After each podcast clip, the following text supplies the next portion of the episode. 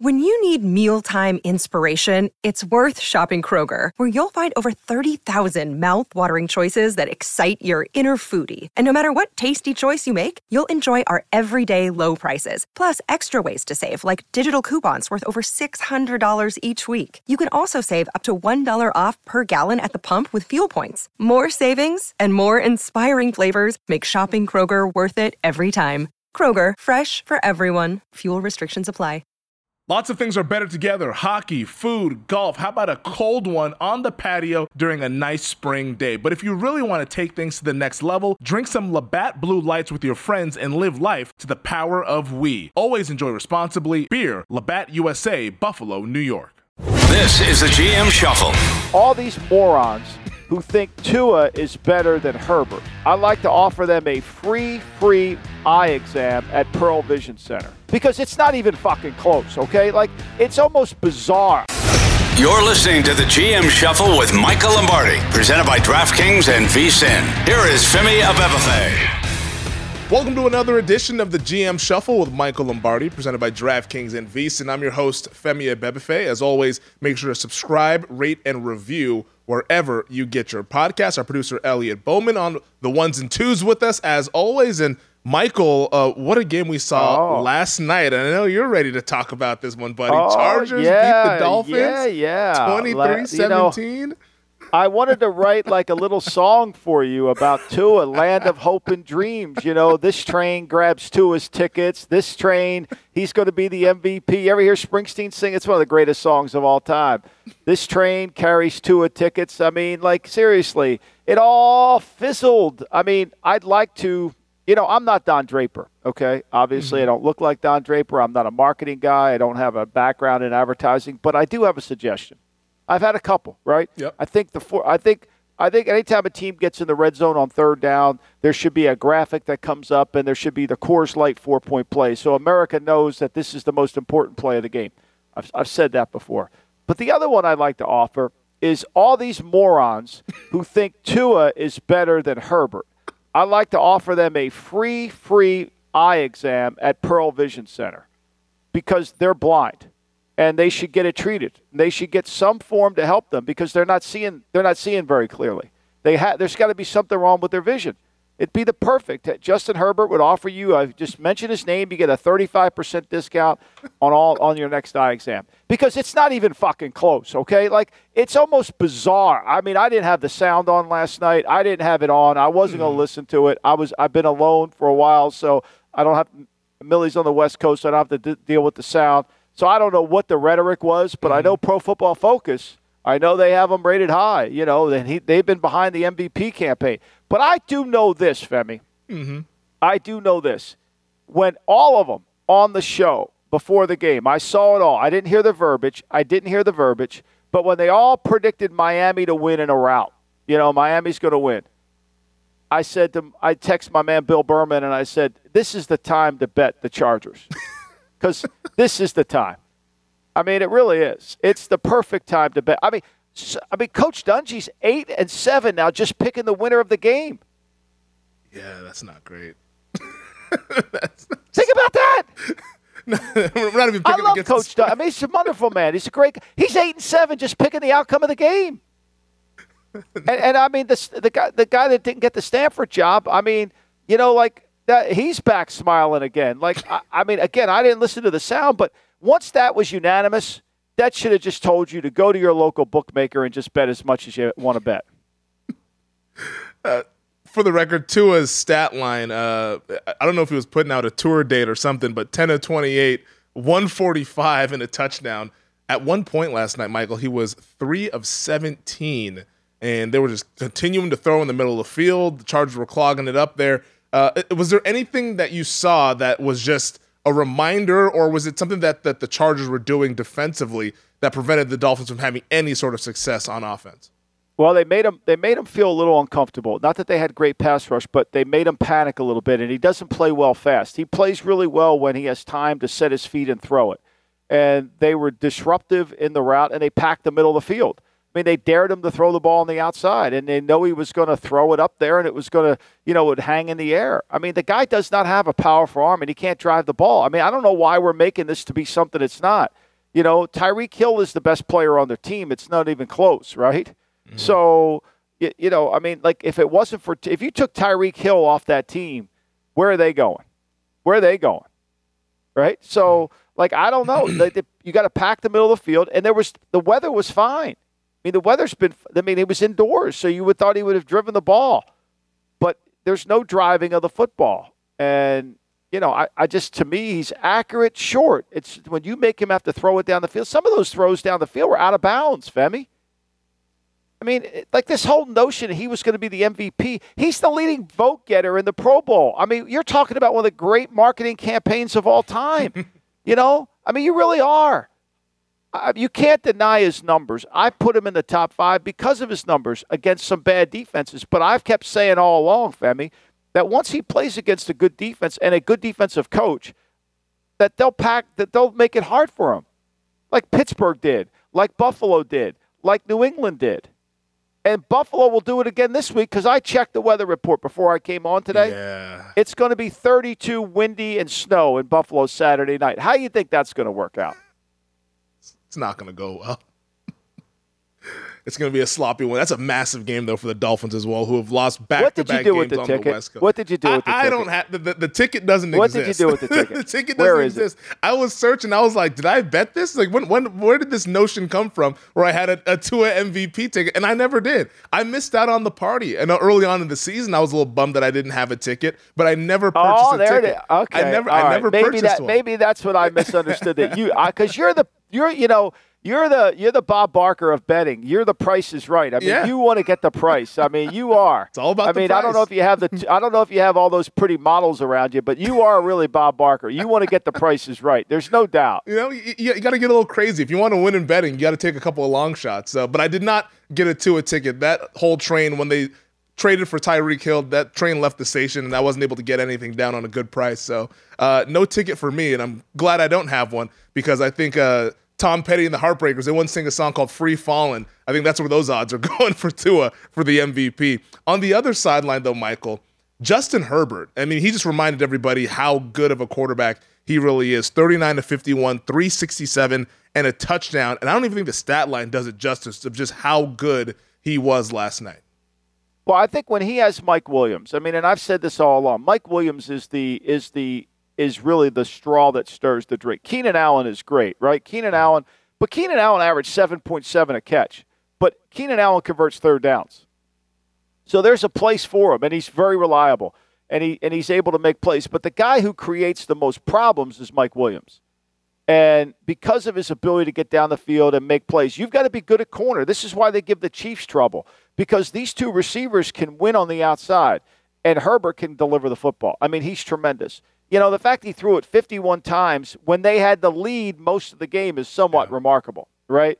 And I've said this all along about the Chargers. They, they, if they had a bigger back to go along with Ekeler. Now, I mean, look, give the Chargers credit here, right? It's, and I've been hard on them a lot, but Same. they're playing with a lot of backup linemen. I don't even know who that right tackle was. Like that's a backup, backup right tackle. The left tackle is the backup left tackle. I mean, the line's not great. He got sacked four times in the game you know, I'm not sure it was a rough in the passer call. Of course, Scott Novack, you know, he can't wait to make everybody know he's refereeing the game. Yeah, that but was that was the, atrocious. I mean, that's just unbelievable. But but anyway, but this kid's so great, and yet it's a one-score game. I mean, if Staley takes the points, I mean, how many times are we going to keep saying this? If he just takes the points, the game, he, the game's he's going to put the game away. But you know, he doesn't. He keeps turning them down, and. Uh, and, and, and you know they got the one at, to me like the one when he went for it at the end of the half I was okay with that because it was mm-hmm. like all right we're going to get the ball to start the half. We're here at the one. We might as well cash this bad boy in it because once once we're there let's just see if we could do it. I was scared about the play call but Ekeler was tremendous and got the ball in the end zone. But look I mean Herbert's sensational. The guy's got he's 22 and 23 as a starter. He's got 21 career 300 passing yard days Mm. He's got two more at 290. I don't know what more the guy can do. I don't know what more the guy and, it, and when he has those two receivers, which he hasn't had most of the season, they're really hard to stop. You put Justin Herbert in the blue chips category this summer when we had the red chip blue chip series for the QBs, and I think for most people they want to see Herbert get to that next step of the playoffs. Right now, the Chargers are the seven seed in the AFC. Do you think this team will ultimately reach the postseason? And could they be dangerous if they get there? No, I don't think so because I think the strategy that Mike McDaniel employed against them was the wrong one. You got to run the ball on this team, right? Mm-hmm. You got to really uh, you get like like most people. I mean, look, the Raiders beat them a week ago and they ran the football on them. You've got to have to. You can't go into the game and have 19. I mean, this is a one possession game for most of the game, and they only have 19 carries. Now they didn't have the ball a lot, granted, when you got eight, when you're putting the ball in Tua's hands as opposed to trying to control the game I think they should have done a better job of running the football, keeping Herbert off the field, helping their defense out a little bit. I mean, they punted seven times in the game, Femi. Couldn't convert a third down. Did you see the third down numbers for, for your boy? I mean, you know, three of he, 11. Three of 11 on third down. They had, they had 219 yards. They get the biggest, that fumble returned by Tyreek Hill. I mean, everybody, well, you know, nobody stops Miami. Wait a minute. New England held them down. I think they scored 10 points against New England. Their defense lined them up for the defense scored seven and got them a field goal. Buffalo, the ball was spotted. Pittsburgh scored. They scored 16 against Pittsburgh. He threw almost threw four interceptions in that game. He didn't have one. Like the, this notion that the that it's just a runaway train the way it goes on this thing about how great he is when when nobody watches the tape. He's throwing to wide open receivers. I mean, there was some the one throw to start the second half. I think it was where he threw it to Tyreek Hill was wide, and Tyreek Hill didn't even know where the ball was. You remember that play down yeah. the field? Yeah, it looked like Tyreek had maybe lost it in the lights, or I'm not sure what happened, but it was it, it, it was just it was not a good throw there. And to your point, the Dolphins' offense, 219 yards of total offense against this Chargers defense that has been pretty bad doesn't bode well for Miami down the stretch here. But I think it's going to be really interesting to see what happens with this Chargers team. A lot of people want to buy in because you see Herbert play and you want to get excited about it. But on the other side of the ball, it's a little problematic, and we'll see that when you, they uh, you face gotta Tennessee take, this week. When you play them with Mike Williams, you got to take Mike Williams out of the game, and you got to encourage them. You can't give up big plays. You cannot allow them to have the chunk yards, and they're not going to run the ball. They're not good enough to run the ball and beat you they weren't good enough to run the ball against the Raiders to beat. So, you know, but when Mike Williams is on the field, it's a whole different story. And he becomes a real problem. And, and but you can't allow the chunk plays. You can't allow them to make a play down the field. And and you know that that's where they become dangerous. You know, they'll give look, when they play the Chiefs again, they'll give the Chiefs trouble because mm-hmm. Herbert can match him. I mean, Herbert can match him. Now, Tennessee, they have Tennessee coming in this week, right? One thing we've learned about Tennessee over the last couple weeks, David Long's on IR. That that's really a significant injury for Tennessee. That really hurts them. But what we saw Philly do to Tennessee is the same thing Jacksonville did. Don't try to run this thing, throw it. It sets up really well for Chargers to play Tennessee. However, but you and I both know Tennessee will come in there and run the football on them. Mm-hmm. Uh, that's a tough-minded team, and tough-minded teams have kind of given – the Chargers some issues. And we will break that game down on Thursday. I can't wait to discuss that game because that's going to be a lot of fun uh, in the AFC wildcard picture. Michael, the feel good story yesterday was out in Santa Clara in the Bay Area. The Niners, whew, what a performance. They absolutely beat down the Tampa Bay Buccaneers 35 to 7. Everyone's ready to Brock and roll, Michael. Brock Purdy. How about his day? 16 of 21, 185, two touchdowns the Mr. Irrelevant, the rookie seventh rounder, getting it done against Tom Brady and the Bucs. Well, I mean, look, this is we talked about it on Thursday, right? I mean, he's got five guys that he throws the ball to that can go with it after the catch. So he's got a really good team to set up with. And this defense, we knew that that I said it before. If Brady's got to throw this thing 50 times, they're not going to win, right? And I think what happens to a lot of people is they get confused in the sense that – you know, most coaches want to s- spend time draw and run pass plays when really the, the most the best offensive coaches understand how to run the ball against a specific opponent. And you can't go in and play San Francisco and try to fire that thing up 55 times. Now you got behind 28 to nothing at the half, so there's no reason you, you have to throw it from that point. But look, the they were able to run the ball. They had 36 rushes for 209 yards. McCaffrey was sensational, you know, and Purdy. What what hard throw did Purdy make? I mean, he made a great throw to Aiyuk for a touchdown. I wasn't sure that was a touchdown. They ruled it. I wasn't sure. I don't know what you felt like, the 32 yarder. But, I mean, these guys are really good yards after the catch. I mean, they're dangerous.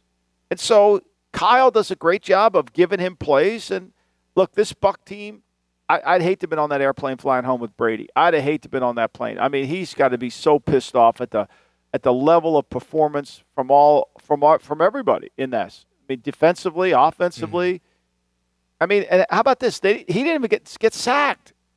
That's the crazy he get, part. He didn't get sacked, but there was nowhere to throw the ball.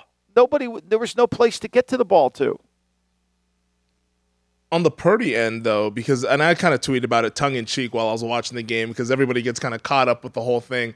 Uh, but there's some things that Purdy can do. I said that maybe the Niners upgraded at quarterback. There's some things that he can do with his mobility that Garoppolo doesn't necessarily do. Like the out of structure stuff, the off script stuff, I thought from Purdy was pretty good.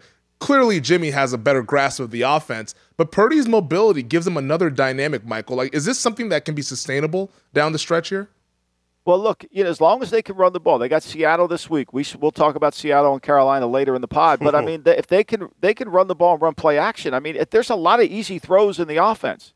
Like there's not a hard, lot of hard throws. It's and the decision making that's built within the framework of the offense is is easy.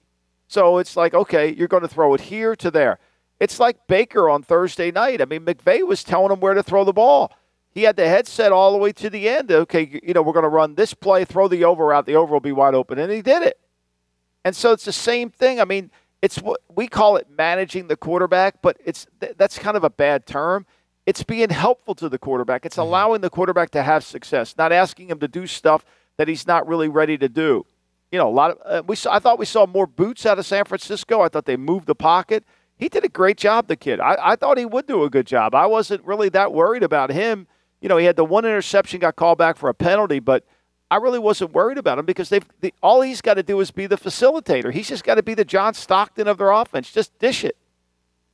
Yeah, no, I don't think there was anything to worry about with Brock Purdy. There is a little bit of stuff to worry about though for the Niners. Deebo Samuel suffering that high ankle sprain, carted off. It sounds like the high ankle sprain was probably the best outcome from that injury, at least uh, at initial look there, because it looked brutal. Uh, feel bad for Deebo. Maybe he can get back to the uh, lineup when we start the playoffs, but the Niners keep dealing with all these injuries, which is just truly unfortunate. Because I think as yeah. a complete healthy team, they might have an argument for being one of the best teams in the NFL.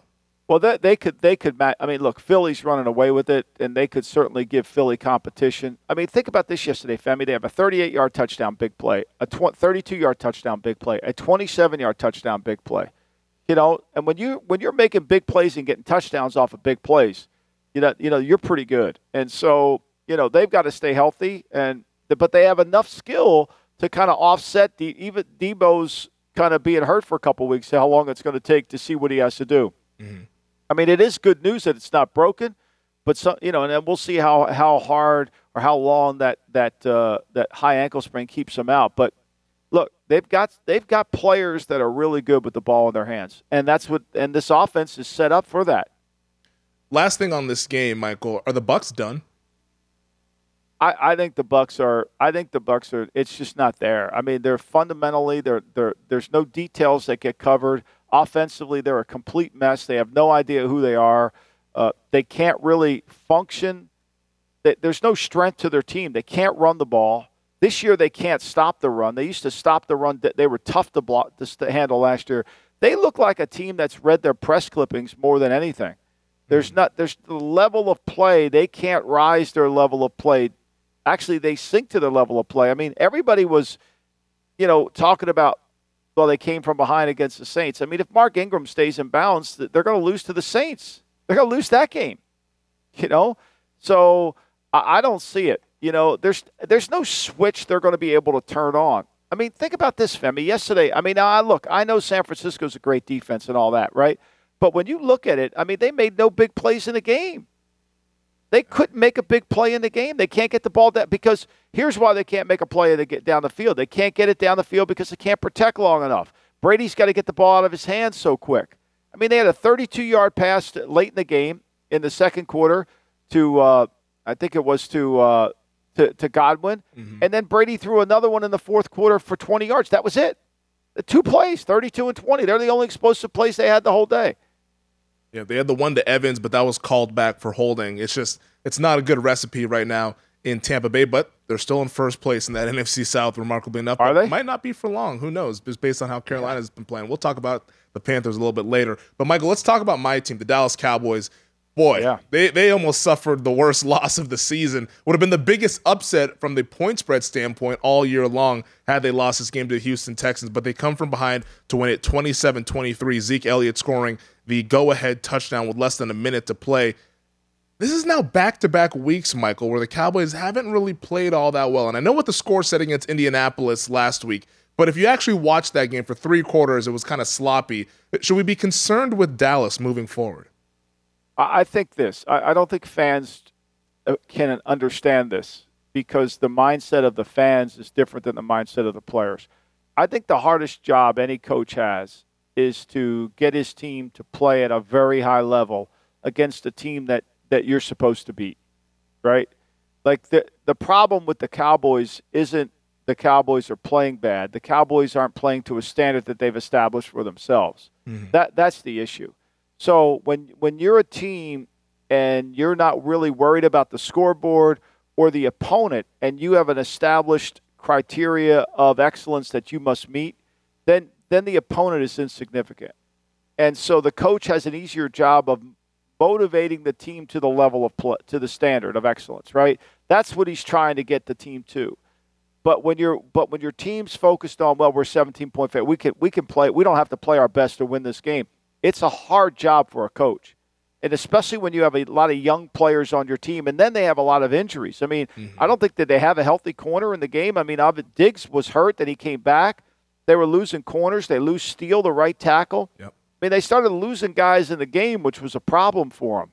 But I, I think it was a hard game. As bad as it's hard to walk into a staff into a team meeting room and say to your team, "Look, this Houston Texas team's really good," and then they watch the tape of them against fucking against Cleveland, and you're like, "Well, they suck." Yeah. You know, like they suck. You know, and and typically they did yesterday. The Texans did what they usually do, what, what they had done earlier in the year, which is play good for three quarters and then phase out. You just hope that Dallas isn't looking ahead to that matchup a couple weeks down the line against the Philadelphia Eagles because they have these three NF- or AFC South games leading up to that contest. Uh, hopefully, the Cowboys can remain focused and keep a little bit of pressure on the Eagles, who have. I mean, but Dak's got to Dak's got to play better. Yeah, I mean, Dak does. does some dumb things. I mean, Dak does some things that you can't live with. I mean, you know, Dak does. He's going to have to play at a higher level. They're going to have to get Dak to play much better than he is playing. I mean, now they got to go into Jacksonville, and look, Jacksonville will have their attention. You know, they mm-hmm. got three of the next four games on the road, so they got to go to Jacksonville, got to go to Tennessee, and they got to end up with the Commanders. So they they've got it. They they're going to have to get healthy. I don't know where Steele was. I think he may be. I don't know if he's It's, out for the pretty. year. It's pretty bad, is what they're so saying. that, that right tackle, that's going to be a real issue for him. You know, and, and so that's going to be a problem because Steele was playing well for him. And and so, you know, but they they'll play better against Jacksonville because they'll be able to pressure and do some things to to uh, Trevor Lawrence to kind of create some problem. But they got to get healthy. I think the big issue with the, with the Cowboys is their health, especially at the cornerback position. You know, Anthony Brown's out with an Achilles. They, you know, they went into the game. They were, they were beat. They got beat up in the game. Kearse.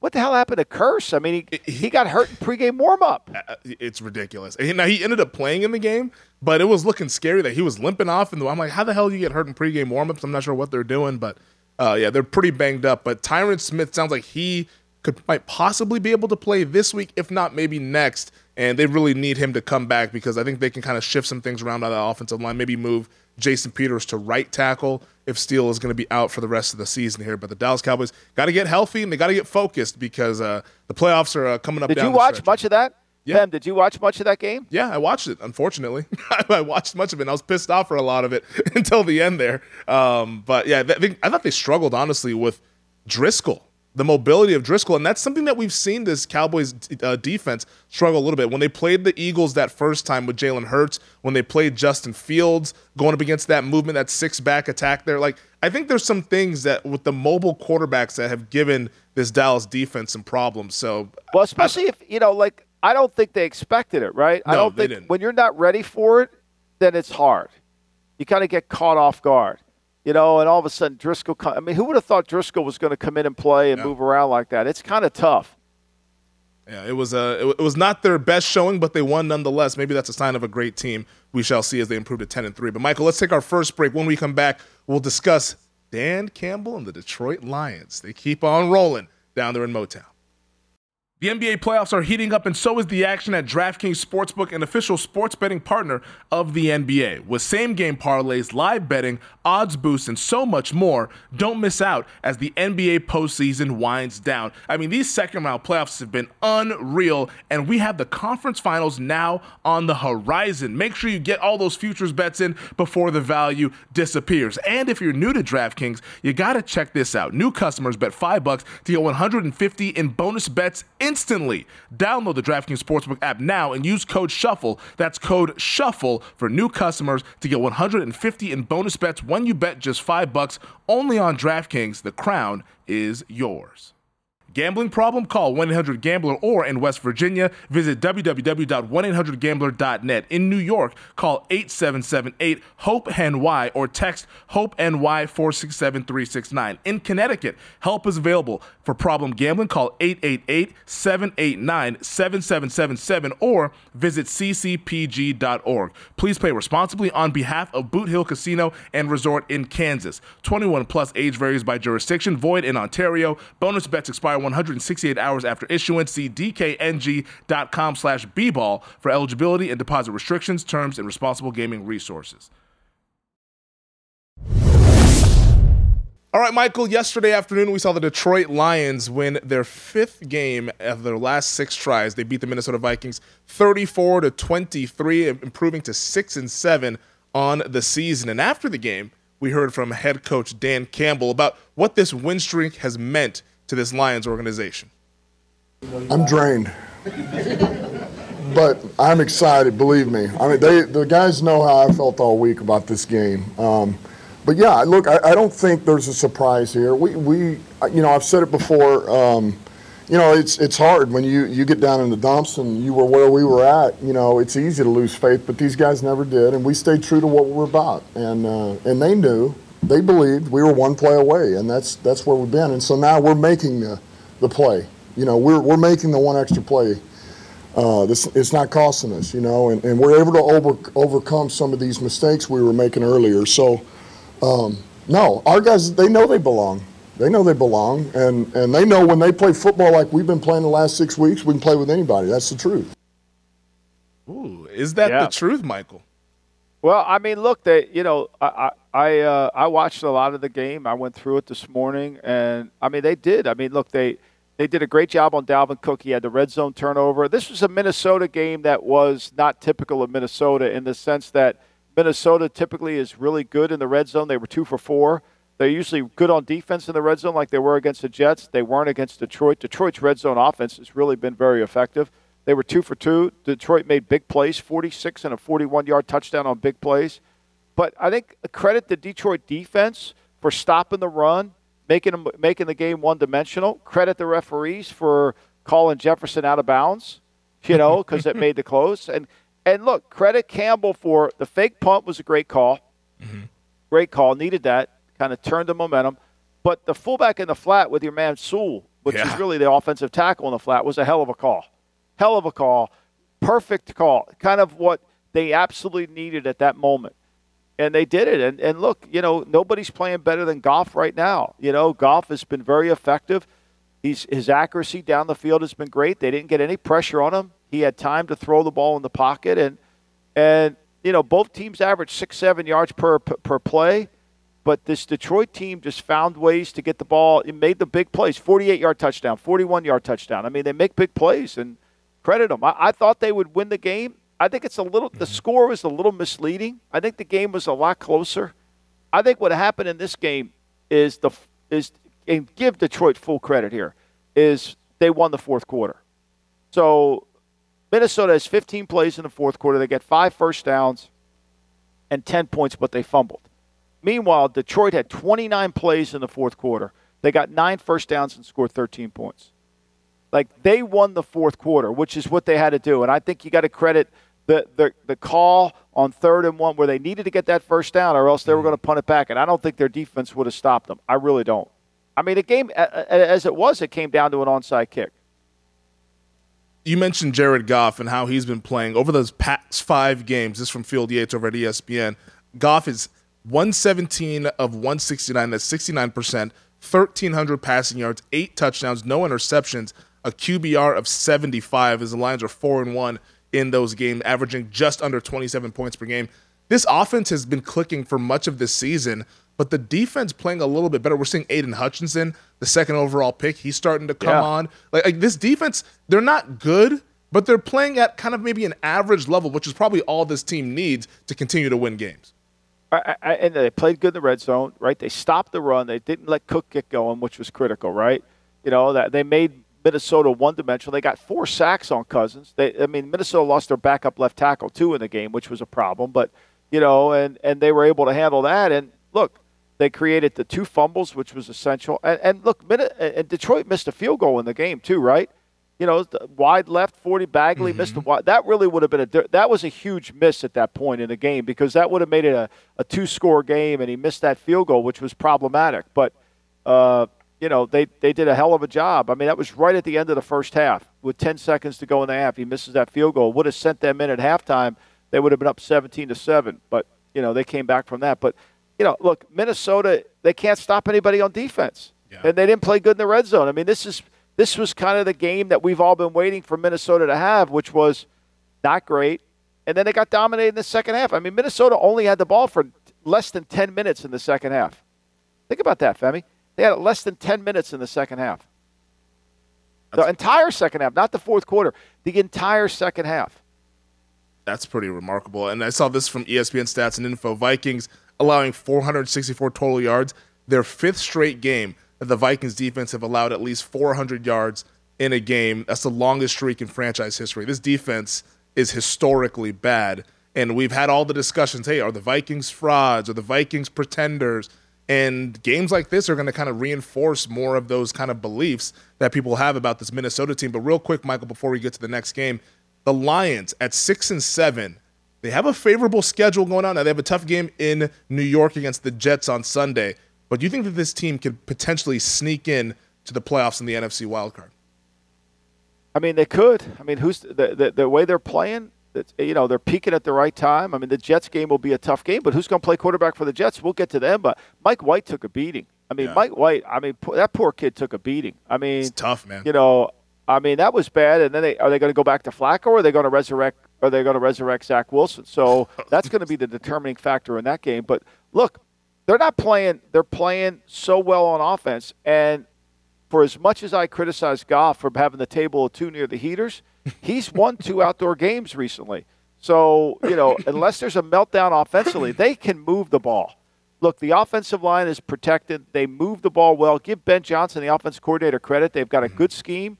They get the ball down the field. And, and Goff, when he has time to set his feet, like we've often said, he didn't get sacked yesterday. He didn't. Minnesota didn't get near him. They only had four tackles for losses. Really impressive stuff there from the Detroit Lions. But the best team in the NFL, Michael, resides in Philadelphia, at least from a record standpoint. The Eagles improved to 12 and 1 after they absolutely demolished the New York Giants 48 to 22. Eagles clinch the first playoff berth this season. So we got one spot already locked in, 13 more to go. And uh, this was probably the worst bet I've made all year, Michael. Giants plus You did. Don't tell me you took the Giants. I took the Giants, man, and it was it was over in about ten minutes.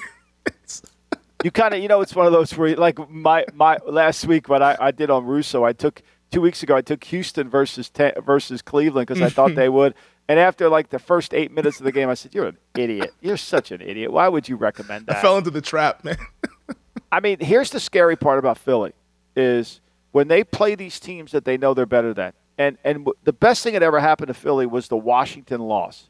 Mm-hmm. Because what happened with that loss was that game plan everybody wants to duplicate. Everybody says, okay, here's how you got to beat Philly. You got to keep the ball away from them. You got to convert third downs. You know, you got to make them play, desperate, yada, yada, yada. So Philly's taken the approach we're going to go back to just being really aggressive and scoring. So they're throwing the ball more early in the game to get the lead. And so once they got the lead in this game, what was it, 24 to 7 at the the game was mm-hmm. over. So now we we've said this all year about the Giants. They're a nice story. They're not very talented. You know, that they, they, they can only play one way. They can only play one way. They have to play a close game, play great in the red zone. They've got to stay attached throughout the entire game, get the game in the fourth quarter, find a way to win. That's the only chance they have. And when Philly made it 24 to 7, and Philly's not going to take their foot off the gas, they're going to keep mm-hmm. trying to score. So this was really a, an impossible challenge for the Giants. They're not they don't have enough team speed on defense to handle Philadelphia. They can't cover man to man. You know, they don't have Leonard Williams in there to help in the running game, so they're late in the box in the run game. They can't figure it out. And then offensively, I mean, where are they going to go? You know, once that line moved, Femi, that's why I was surprised you went for it because the line went from there was Barkley was really doubtful whether he was going to mm-hmm. play, and I, I, wasn't sure he would. But what you know, you knew he wasn't going to have an impact on the game because he's got this neck thing. So once they made Daniel Jones have to participate in the game, I mean, it's over. I mean, who's making a big play for the Giants? I mean, their longest pass play was what? Slayton had a 37 yarder. They have no explosiveness on the outside. You know, I mean, what's that kid they signed from Detroit, uh, Golladay? I mean, you talk about a guy who's robbed. I mean, geez, oh man, yeah, that's a ski mask contract. Oh my God. That's it, it, the Barkley news. I figured Barkley would play. The one that caught me off guard though was Leonard Williams. I, for some reason, that slipped through the cracks uh, this week when I was looking at the injury reports, and I, I saw it Sunday morning. I was like, oh, I might be in trouble. Uh, if, if he's not on the yeah. field, I, I mean, when Philly, trouble. when Philly, when Philly has this mindset to, to that we're going to throw it. I mean, now look, Philly ran the ball 31 times in the game, so I'm not saying they didn't run it. I mean, they had 31 rushes in the game and averaged 8.2, and Hurts had his seven for 77. I mean, and he, you know, 24 yarder. But when they have that mindset to really take it over and start the game off, I mean, here's how they start the game: they go 14 plays touchdown. They go 12 plays touchdown. They go one play touchdown. I mean, now they're at 21 to nothing. And, and if it wasn't for the block punt, you know, this would be 24 to nothing at the half. Eagles are pretty damn good, 12 and 1 and uh, I think them being really good in the combination of the Gonzaga schedule that they're playing that you talk about. Yeah. 15 and but 2. I, I think the, the loss to, I, you can't underestimate the loss to Washington how mm-hmm. how it's given the Eagles a a look see into how people will want to play them. You know, and so the Giants are sitting here. Okay, we're gonna. They're four for thirteen on third down. Well, you can't run the. You can't do the Commanders' playbook if you don't convert third downs. And so now people are going. Look, it's going to take a team that can throw the football effectively and has speed on defense. That's not the Giants. The Giants don't match up to Philly. The Giants are two drafts away from matching up to Philly. That's what they really are.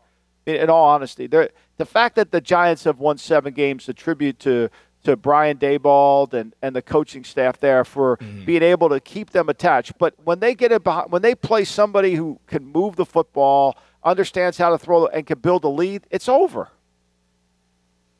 Pretty good job that those guys have done. I mean, they were six and one. We were sitting here asking if the Giants were good, and I mean, the Giants fans were yelling at us and, "Hey, how the hell can you have ask this question? We're six and one." But uh, it's kind of fallen off of the rails here uh, as we've entered the second. But they get it back this week. They got Washington, and look, Washington yeah. coming off the bye.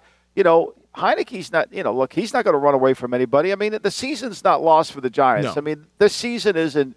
You know, I think what they are a four point dog going down to down, yeah. going down yeah, to Washington this week. Four and a half, five is what I'm seeing right now. Yeah, I mean, so look, uh, probably nobody will be betting them, but this is the perfect time. It's us against the world. Yeah. Well, it was us against the world for the Jacksonville Jaguars going down to Tennessee to take on the Titans and the Jags. What a performance. This team, they're the Jekyll and Hyde team, Michael, of, of, of this NFL season. Because when you want to go out on them, then they come and reel you back in with Lawrence playing well. 30 of 42, 368, three touchdowns. The Jags win the game 36 22. For a second there, I thought Derrick Henry was going to break the all time single game rushing record there with how he was running the ball in the first half, but Jacksonville just kind of blitzed them in the second and third quarter, and then now the rest was history. Yeah, and I thought too, you know, I give Jacksonville credit. I mean, they tried to run it 25 times. They didn't get very much success to it, but they at least tried it, right? It wasn't a 50 pass game for Lawrence. And they took advantage of a secondary that's not very good. I mean, without David Long on the field, David Long was on IR. I mean, and if you go back last year when he missed games, look at the look at the look mm-hmm. at Tennessee's defensive output when he wasn't the, on the field. Well, he, I know he's a little inside linebacker, but he's fast. He makes a lot of plays. He really helps their defense tremendously, gives them strength down the middle. And they just can't cover. I mean, they just don't have any cover people. I mean, Tennessee averaged 5.8 yards per play. I mean, they were, I mean, excuse me, 6.4 yards per play. You know, they had 11 drives in the game and only three punts. They had seven of those drives resulted in scores. I mean, Tennessee can't couldn't get control of the game. And as good as Henry could run the ball, once once you score and make them play catch up and make Tannehill have to go back 38 times and throw it, now he gets sacked. All of a sudden, you know, it's hard. I mean, look, we we've been saying this all year. You know, Giants not a talented team. Tennessee's not a talented team. They're well. Co- both teams are well coached, mm-hmm. but neither team is overly talented with skill and explosive speed, and it shows up. It most definitely shows up. Jacksonville now five and eight. They're sneakily in this AFC wildcard picture. Uh, also, kind of sneaky, still live to maybe win the division, but they're going to have to go on some kind of run to end the year. Lawrence, well, I mean, they, they gave away way too many games this year. And I said it, I wrote about it before they went out and played the Chargers. I, I thought they were the best team in the South. And when they beat Indianapolis at home, they shut them out 24 to nothing. But, you know, they go and they play. They lose to Houston 13 to 6. They give that game away. They give away the Indianapolis Colts game, right? They lose 34 to, what they lose? 34 27. Then they, mm-hmm. the Giant game, they gave that one away. How about the one over in, uh, in Europe? They, they lose to the Broncos. 20, Broncos had nine had had uh, 12 drives in the game. They punted nine times. They had three scores, right?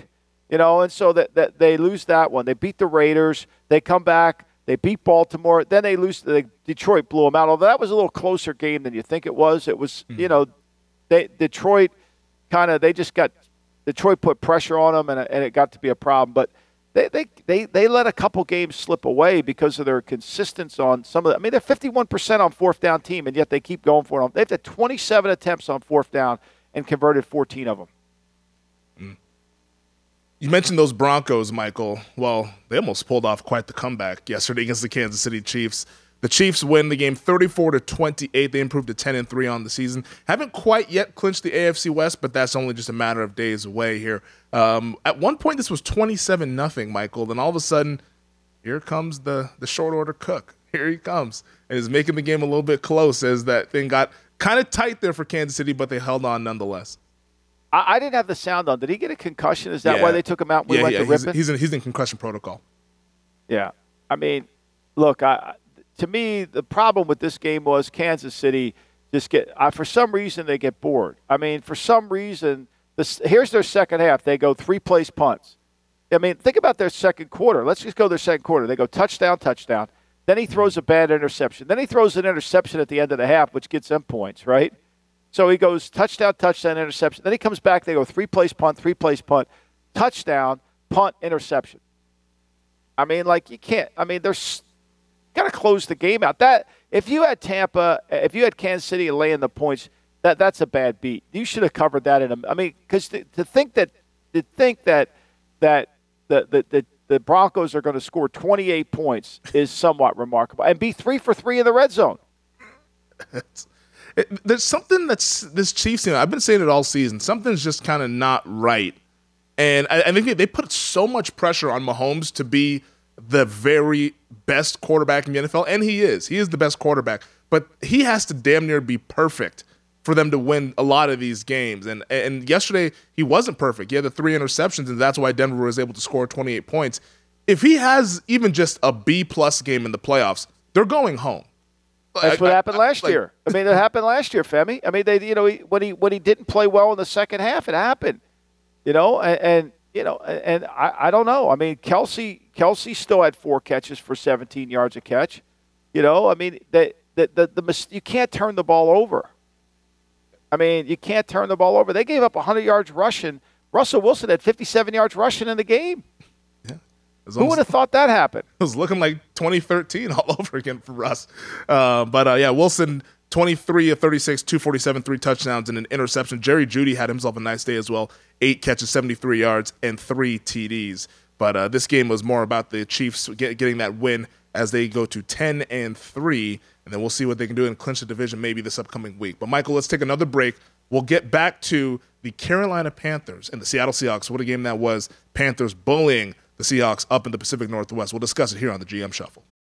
For the ones who work hard to ensure their crew can always go the extra mile, and the ones who get in early so everyone can go home on time, there's Grainger, offering professional grade supplies backed by product experts so you can quickly and easily find what you need. Plus, you can count on access to a committed team ready to go the extra mile for you. Call, clickgranger.com, or just stop by. Grainger, for the ones who get it done.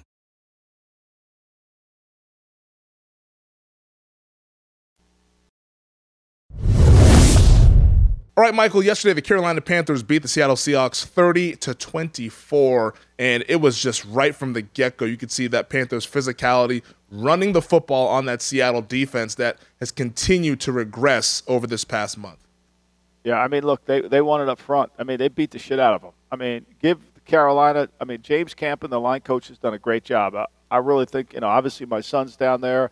I like the coaches on the staff, so I am partial, but when you compare this line last year to this year, it's completely different. And you know, the first round pick at left tackles played well. Christensen at left guard.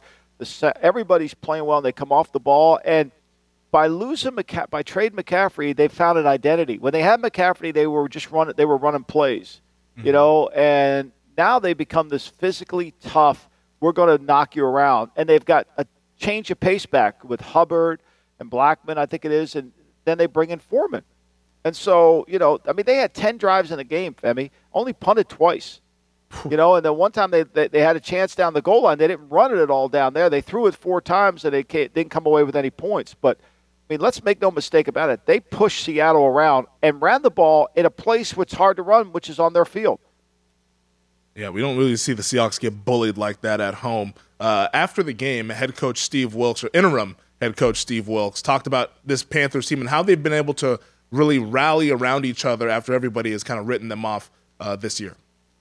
everything that you know we've gone through they've gone through with the different you know coaching changes you know getting rid of players or, or, the, or, the, organization trying to tank it you know all those different things and to see how those guys respond and came out and played today it is pretty uh, uh, thrilling and emotional yes it's got to be a fun ride back to charlotte yeah. for that panthers team that hey, cross country trip the guy's done a great job. I mean, give him credit, mm-hmm. right? You know, Steve was Steve learned from his mistakes at Arizona. He had one year at Arizona, and when he got the job at Carolina, he said, "Hey, look, I'm going to try to do this my way, and I'm going to be honest and and handle it." And he's done a great job. I mean, you know, the if if uh, DJ Moore keeps his helmet on, they're in first place. Yeah. Think about that, Femi. That's crazy. Keeps his helmet on, they're in first place. That's crazy. And they've played hard. other than the other than the Cincinnati game where they just didn't weren't into that that game, they played well. They got Pittsburgh coming in this week.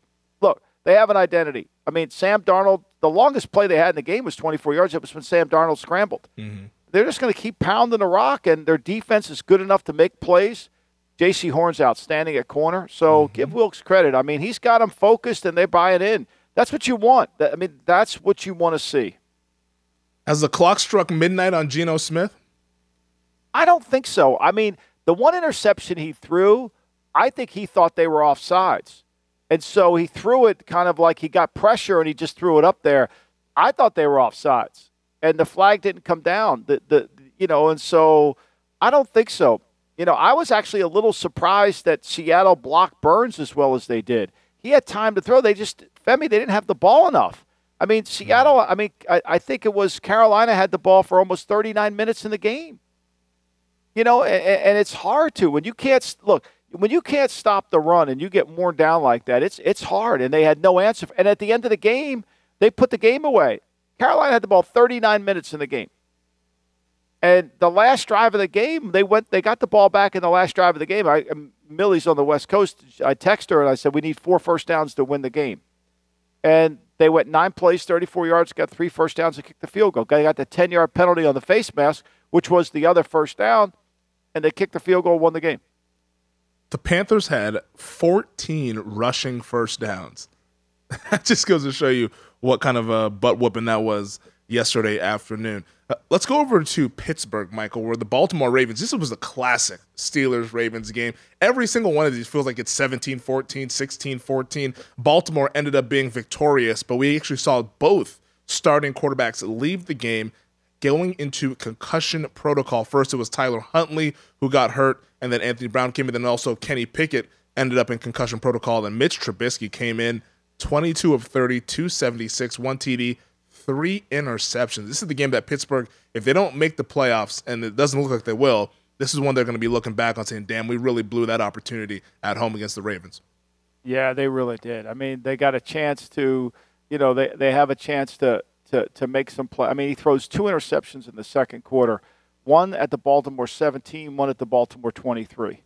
And then he throws another one at the Baltimore 46. I mean, it's classic MVP Mitch.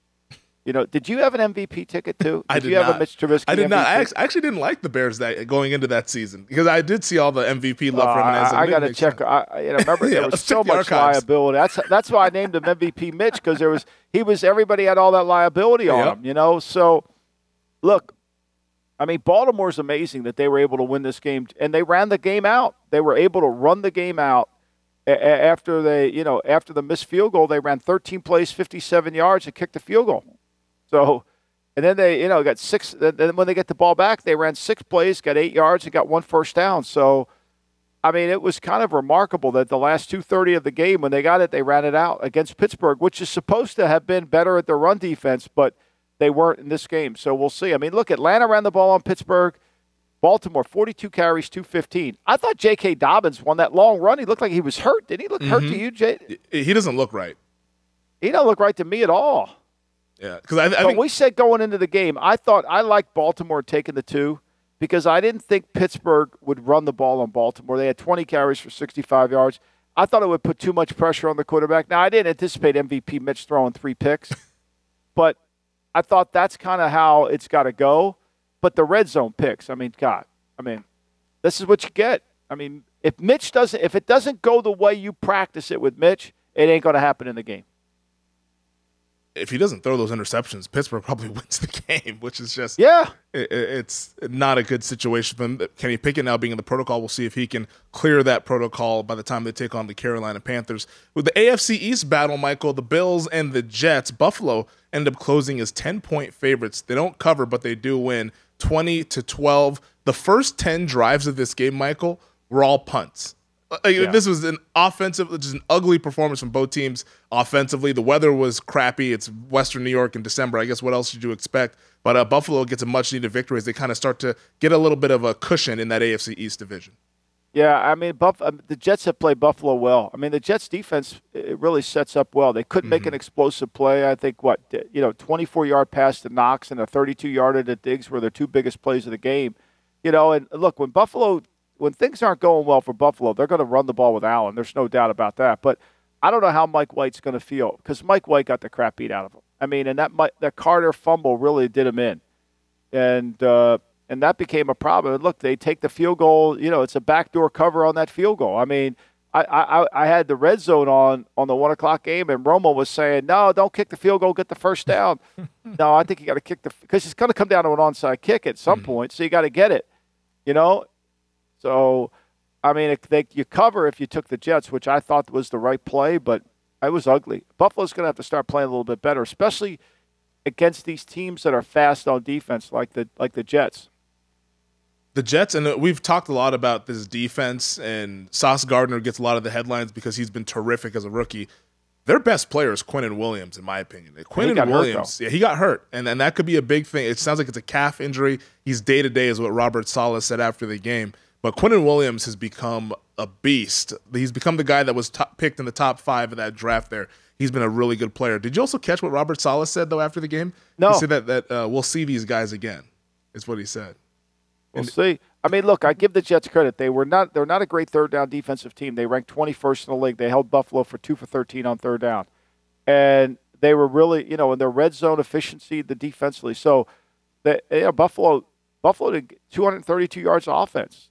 14 first downs of the game. Three of them came by penalties, Femi. I mean, mm-hmm. I, I, thought the Jets played them as good as you could. They just they just couldn't get enough out of their offense, and the offensive line broke down. And and White took a took a shit beating, really did. I don't know how he's going to play this week. I really don't. Yeah, hopefully he's all good to go. But if he's not, probably going to be Joe Flacco. I would imagine. I don't think they can go back to Zach Wilson. They might have a mutiny in that locker room. Zach Wilson's in Elba. He's with Napoleon over at Elba. There, he's off that. Co- he's never coming back. Yeah, he looked cold as hell though on that sidelines, boy. Oh yeah, but he was a delight to be around. Those shots of him, I was like, God damn, you look like you want to be anywhere but here on the sidelines. Uh, final game, Michael. The Bengals beat the Cleveland Browns twenty three to ten yesterday. Uh, this was a game I know was really interesting in the betting market because the Bengals were hovering around five and a half, five point favorites all week long. And then all of a sudden, on game day, just massive money coming in here on Cleveland. And that money ended up being wrong as Cincinnati gets the 13 point win.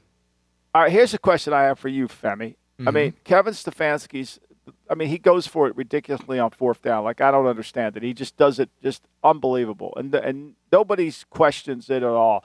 But on this, he's got a fourth and one.